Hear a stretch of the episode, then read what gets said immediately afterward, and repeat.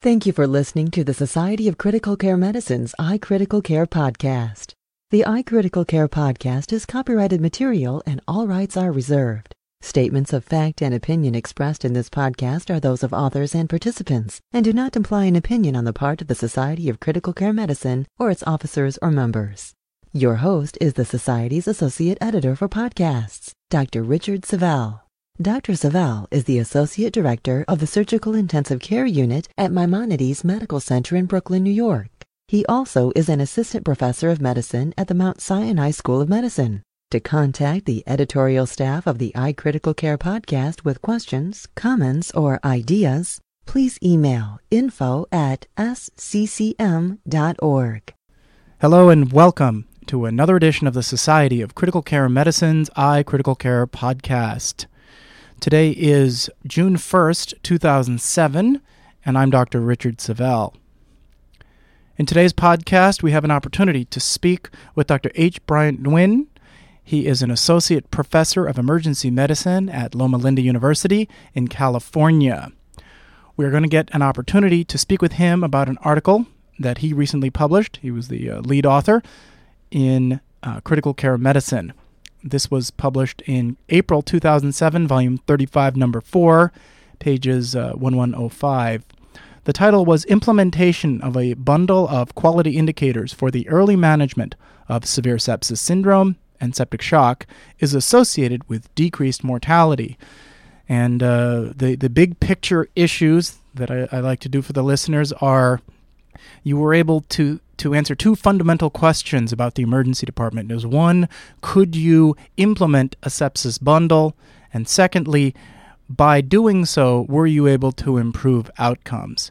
So, with that as background, maybe if you could take the first few minutes of the podcast and talk a little bit about how you came up with the idea for this study and maybe explain a little bit of the details to the listeners. First of all, I think uh, the question of can we implement a uh, sepsis bundle in the emergency department uh, I would like to, um, you know, uh, share that um, there's definitely a mixed um, uh, feelings about the ability to do so.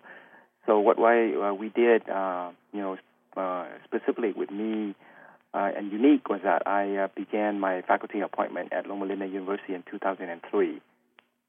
In that period of time, uh, there was definitely a new uh, resurgence of uh, sepsis uh, treatment starting with what uh, with the efforts of the VHA, uh, JCAHO, and the Surviving Sepsis campaign at that time. And the concept of the bundle kind of began, you know, during the same period. So knowing some of that efforts, and with my background as being, you know, um, part of the original early goal-directed therapy study at Henry Ford with Dr. Emanuel Rivers, uh, I had to determine somehow of implementing that research into standard care. So the idea of the bundle was very, very nice. Uh, however, um, I also knew that being in a new environment, you know, starting from scratch, really, and this is true with any you know process change, is in in order to have the culture change of um, you know a big group, we really have to get local acceptance. So we started out looking at the evidence, uh, the bundle, and the different therapies that's appropriate for the ED setting. You know, the first six to ten hours in the ED uh, so we reviewed the literature. We came up with a couple of action items, you know, following the bundle concept. And if I could, let me actually just read your table one for the listeners uh, so they can understand this. Uh, it, and, and you can tell me if I get this wrong. So basically, in table one, you talk about the severe sepsis bundle and inherent quality indicators. And you have, I guess, here, there's the first three, which is one, initiate CVP or SCVO2 monitoring within two hours of meeting bundle criteria. Two, give broad spectrum antibiotics within four hours of meeting bundle criteria. Three, complete the early goal directed therapy, meaning a CVP greater than or equal to 8, uh, systolic blood pressure greater than, greater than 90, or mean arterial pressure greater than or equal to 65 millimeters of mercury, and an SCVO2 greater than 70% at six hours of meeting bundle criteria. And then you said uh, to get the whole uh, bundle, you had to get one, two, and three, and then either four, five, or both. And four right. was right gives. So, um, in order to develop that bundle, the five components, we had to get local acceptance. So, what we did was, uh, you know, myself and a few others, kind of core group, we designed the content. Then we survey our department for basically to see if they, they can do it.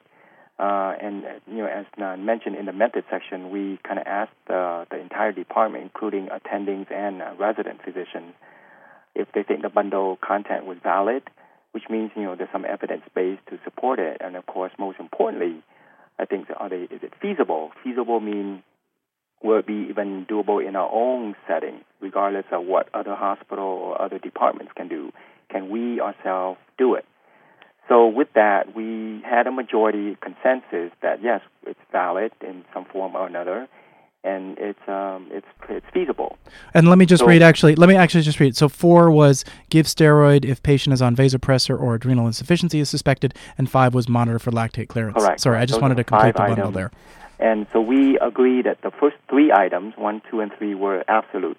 We have to put a central line in in order to even start any resuscitation because the target was CVP and SVO2. Then second was uh, antibiotic uh, by four hours. Now we didn't have any evidence of our you know time point at that time in septic shock, so we based that on the community acquired pneumonia literature. So that's how we derive at four hours. Even though now we know you know uh, the earlier the better, and that's intuitive. But we had to have some evidence to back that up. Then of course three is the entire early goal-directed therapy uh, goals. The steroids uh, was guideline based, so uh, we, you know, with the evidence uh, being uh, level C at that, you know, uh, for steroids, so we made that kind of an or with lactate clearance. Now, it doesn't mean that you, you know, uh, you need to give uh, steroids when you can't clear your lactate. It just, it's a physiologic endpoint, and we know that sometimes patients just cannot clear the lactate, uh, no matter how hard we try. So we made four and five like an either or, uh, you know, setting. So the idea is if you can't clear your lactate, uh, you may want to do more, you know, and okay, add steroids would be the, the more uh, beyond from the resuscitation. So that was kind of our rationale. L- let me just ask you a question at this point. So the the purpose of, of this study it wasn't that you were taking patients. I know it was prospective. Um, you weren't taking patients who were meeting criteria for severe sepsis syndrome and randomizing them to the bundle or not. From what I gathered from reading the paper, you would sort of get a report at the end of each month to see what percentage of patients looking through the chart who met criteria were given the bundle, and then you started performing some uh, system-wide educational procedures to enhance compliance. Maybe if you Right, want to talk correct. about that. Yeah, so what we did was uh, um, because we wanted to do this as a standard care. So by the fact that it was standard care, we did not approach the IRB to ask for randomization and do a randomized study. So that was not the idea. This was a broad, you know, um, uh, implementation to be implemented by any ED physician uh, at 24 hours a day, expected. So in parallel to this implementation uh, was the education effort. Uh, so we only did a prospective, you know, observational study.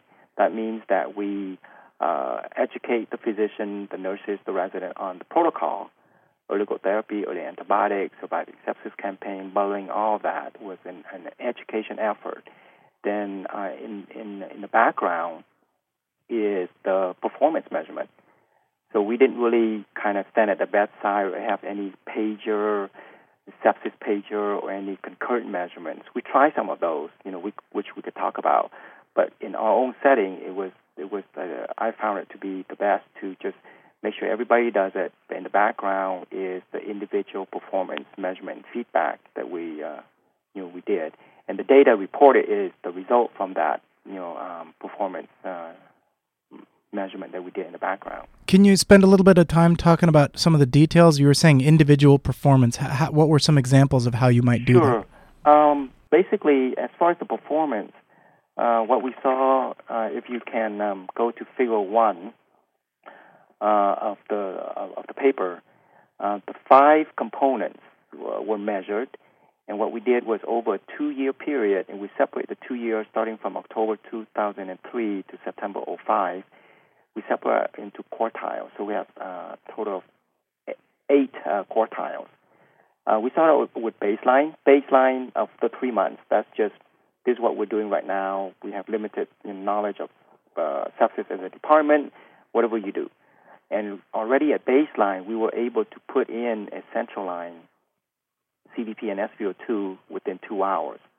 uh, at about 50% or 51.4%.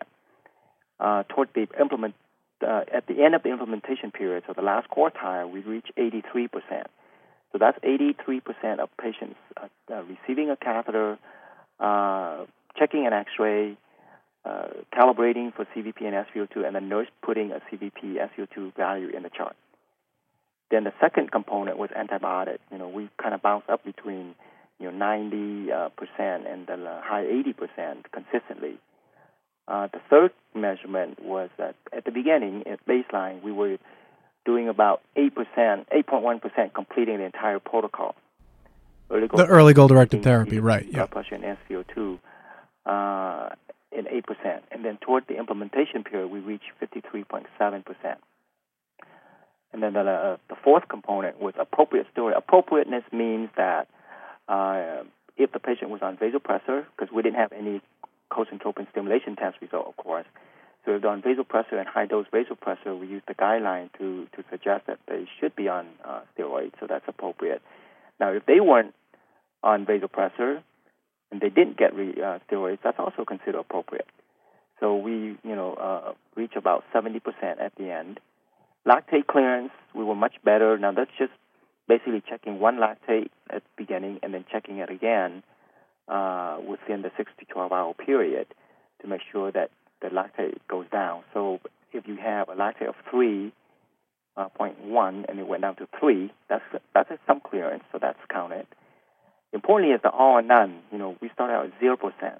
That means none of the, comp- all the, comp- some components were done, but it were done, uh, uh, not all of them were done at 0%, and we reach about 51% completion of everything. Um, now, you might say, well, 51 is kind of not, not that high relative to a lot of other targets reaching 90%. But um, some of the barriers, I think, is you know the process change. This is every physician at any time are expected to do this. Secondly, is the ergotherapy protocol itself. It's pretty an intensive six hour resuscitation and three or four hours of that could be really at the bedside. Placing a patient on fluids, transfusion, multiple vasopressor, mechanical ventilation, uh, and at the same time, I might have 10 other ankle sprain, you know, abdominal pain patient I have to see uh, at the same time. So that's a, a uh, you know a, a, hurdle. And then uh, another minor one is uh, documentation. If we didn't document a CVP at six hours, uh, either the nurse forgot to or some other thing is going on. No matter how great we did, just a simple documentation basically uh, show that you didn't do the entire bundle. So when I did, you know, I, I did the individual chart review. So I, I feel that we're at best about 80%, uh, and then with limitation with the process, it brings it down to another you know, uh, fully documented is uh, 60%. I I'm not sure how or if you know we can get to the over 90% compliance for the entire uh, bundle. That's that's very very very um, difficult. Let me ask you a question. Can you share uh, with the listeners some of the specifics of how you were educating both the physicians, the nursing staff? Did you have a, monthly meeting or, or weekly meetings? Did you meet with people in groups or individually? How did you decide uh, how to do that, and did it change over time? Sure, sure. Yeah, I mean, we, uh, as far as education, you know, we started out, um, we have uh, three different arms of education. Uh, number one, of course, is the didactic. So with our nurses, we have every six months uh, nursing conferences. You know, it's like a two day conference, 10 hours a day, where they go through different you know, uh, topics that they want to make sure the nurses are up to date. And sepsis is part of that. So we probably spend about four hours on severe sepsis every six months, didactic to the nurses. I myself also give about once or twice a year a sepsis, uh, you know, conference slash lecture to our own physician and residents. So that's the didactic component the bedside is really you need a champion. So from the nursing, we have one nurse educator champion who basically uh, launched the protocol, educate the nurses, making sure simple thing is the, the, the equipment are uh, always functional, uh, and those are ongoing, you know, every day. Uh, myself also is um, bedside teaching. So I, you know, go through the entire. You know, I spend about at least half an hour on on a patient just at the bedside teaching the resident. You know, what is SIRS, what is sepsis, what is severe sepsis, septic shock. You know, what are your criteria to launch the bundle after you put in the line? You know, what are the next steps, so on and so forth. I mean, go through the entire process uh, at the bedside, and just a simple thing as uh, a difference between uh, recognizing a patient has severe sepsis, septic shock, compared to fever, hypotension, and UTI. That is a huge difference, and that took you know somewhere three to six months just to get that through. Um, let alone doing the whole full blown you know sepsis bundle.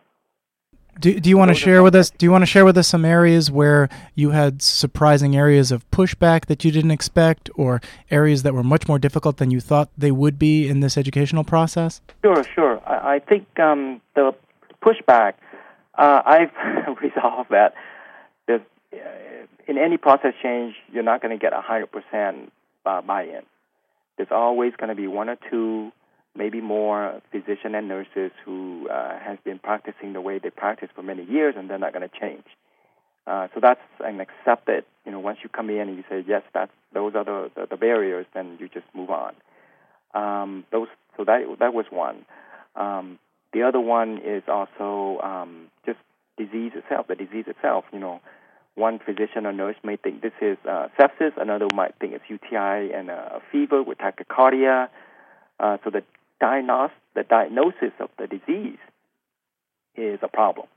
And I don't think, uh, you know, as, as a uh, research field or the field of sepsis, I think that's a bottleneck until we have some definitive marker. So the, the diagnostic component is, is uh, an issue. The patient themselves, you know, we as a medical specialty has no uh, accountability for the septic patient, but we have a lot of kind of, uh, accountability for the trauma and the, the chest pain patient. You know, we I know if we have a trauma patient and if we didn't activate the trauma team and we didn't do things on time, it's a immediate quality uh, uh, issue because we'll lose our trauma certification. If we didn't get a patient in a cath lab in time, it's a huge quality issue. But if I have an 82 year old nursing home patient with uh, severe sepsis in the corner and for some reason the patient arrests, are in immediate, you know, uh, comment, oh, well, you know, that patient just had a poor prognosis to start out with.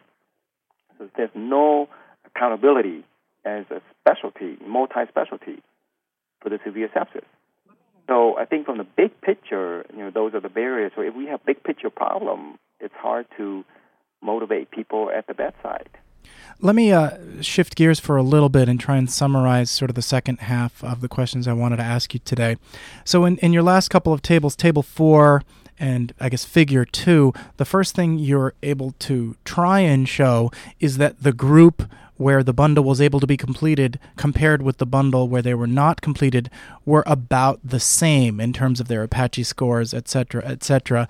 And yet, interestingly, there were two questions I had for you, and, and you can sort of take it from there. Is you were able to clearly show that the group of patients where the bundle was completed, you were able to reduce mortality from 39.5% down to 20 percent.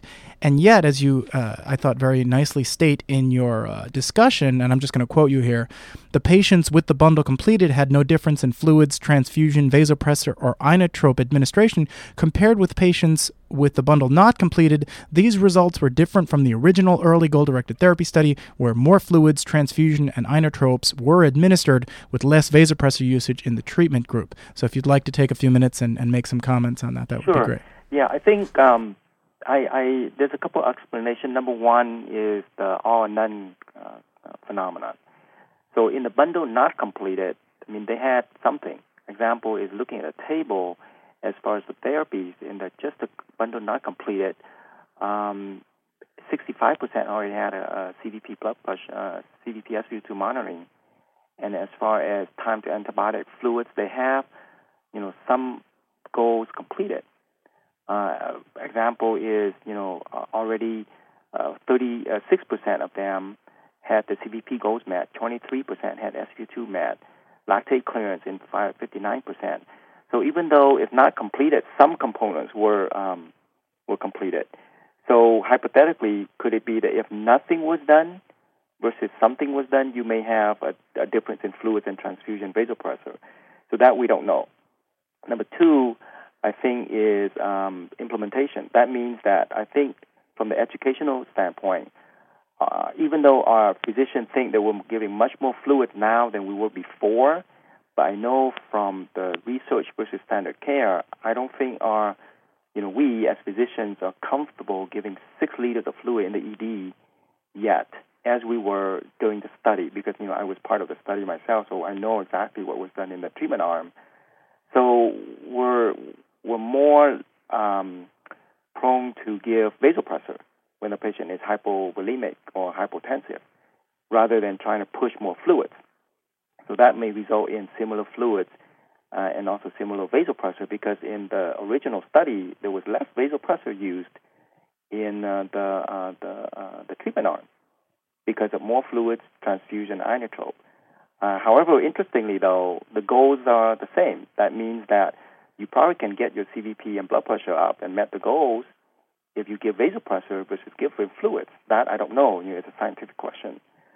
And then I think uh, lastly is there may be some, even though the Apache scores and so forth are um, uh, are the same, the lactate and SpO2 is a little bit uh, uh, different between the one that was completed versus not, not completed. So therefore, in the one that was completed, had um, you know lower lactate and higher SpO2, suggesting that they may be uh, not as sick. Therefore, the fluid in resuscitation may not be uh, you know they don't need that much. I, I don't know. You know, those are three possible explanations of why we end up to have similar um, treatments, even though the goals, you know, are definitely more met in the completed arm. Let me uh, let me conclude by asking you an, an interesting hypothetical question. So you went out, you did this study, you were able to show both that you could get the bundles implemented, and that in the group where it was done, there seemed to be an associated improvement in mortality. Right. So let's say you are given infinite resources that's a nice thought. And you are picking the next two or three steps for your hospital and your ER to improve that 50% bundle compliance as high as it could go. What would be the kinds of things that you would want to do next to do that? Sure. Yeah, I and we're uh, you know part of this I think like you already kind of alluded is the PDSA model, you know, Plan Do Study Act, and we've gone through that multiple times, and I'm we're getting to a, a point where we're actually getting more resources to help this.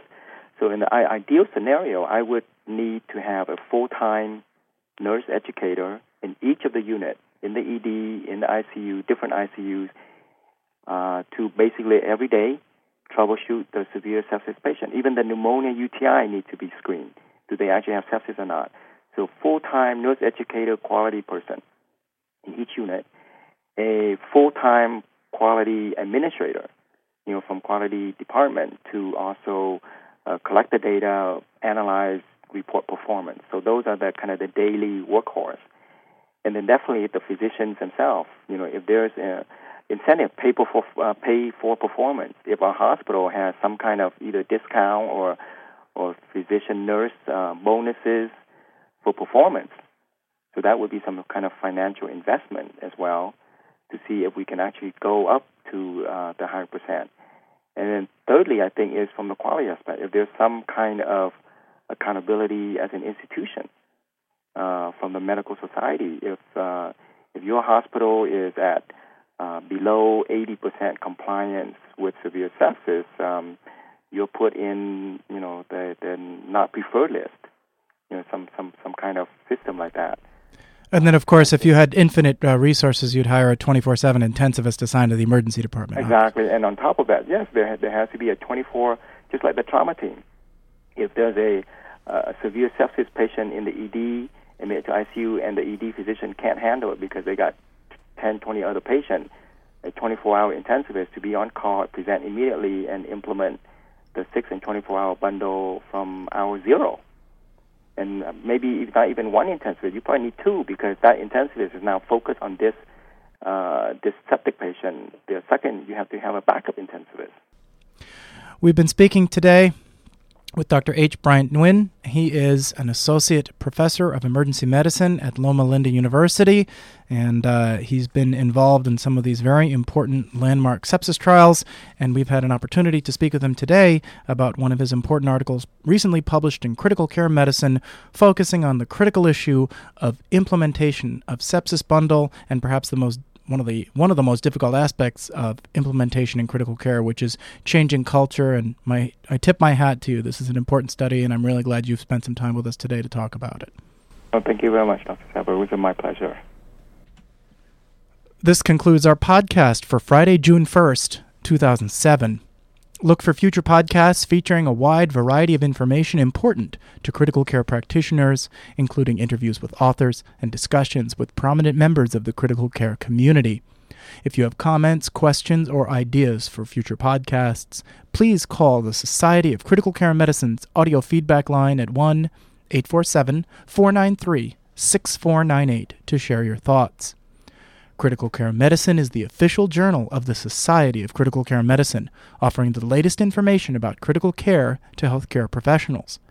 Members of the Society of Critical Care Medicine receive a free subscription as well as other benefits. For more information, visit www.sccm.org. For the iCritical Care podcast, I'm Dr. Richard Savel. As a general study rule, practitioners should start preparing intensively for their board exams at least one year in advance. Register today for the Society of Critical Care Medicine's Adult and Pediatric Multi-Professional Critical Care Review courses to be held August 7th through 11th, 2007 in Chicago, Illinois, USA. As a registered participant of a review course, you'll receive a free study aid worth $175. In addition, you can enhance your board review by registering for one of two pre-courses, the ABIM Critical Care Self-Evaluation Process Module Review or the Rapid Response System Training. Build a solid foundation and further your study efforts with the only multi-professional association that focuses solely on critical care. Register today by visiting www.sccm.org or calling 1 847 827 6888.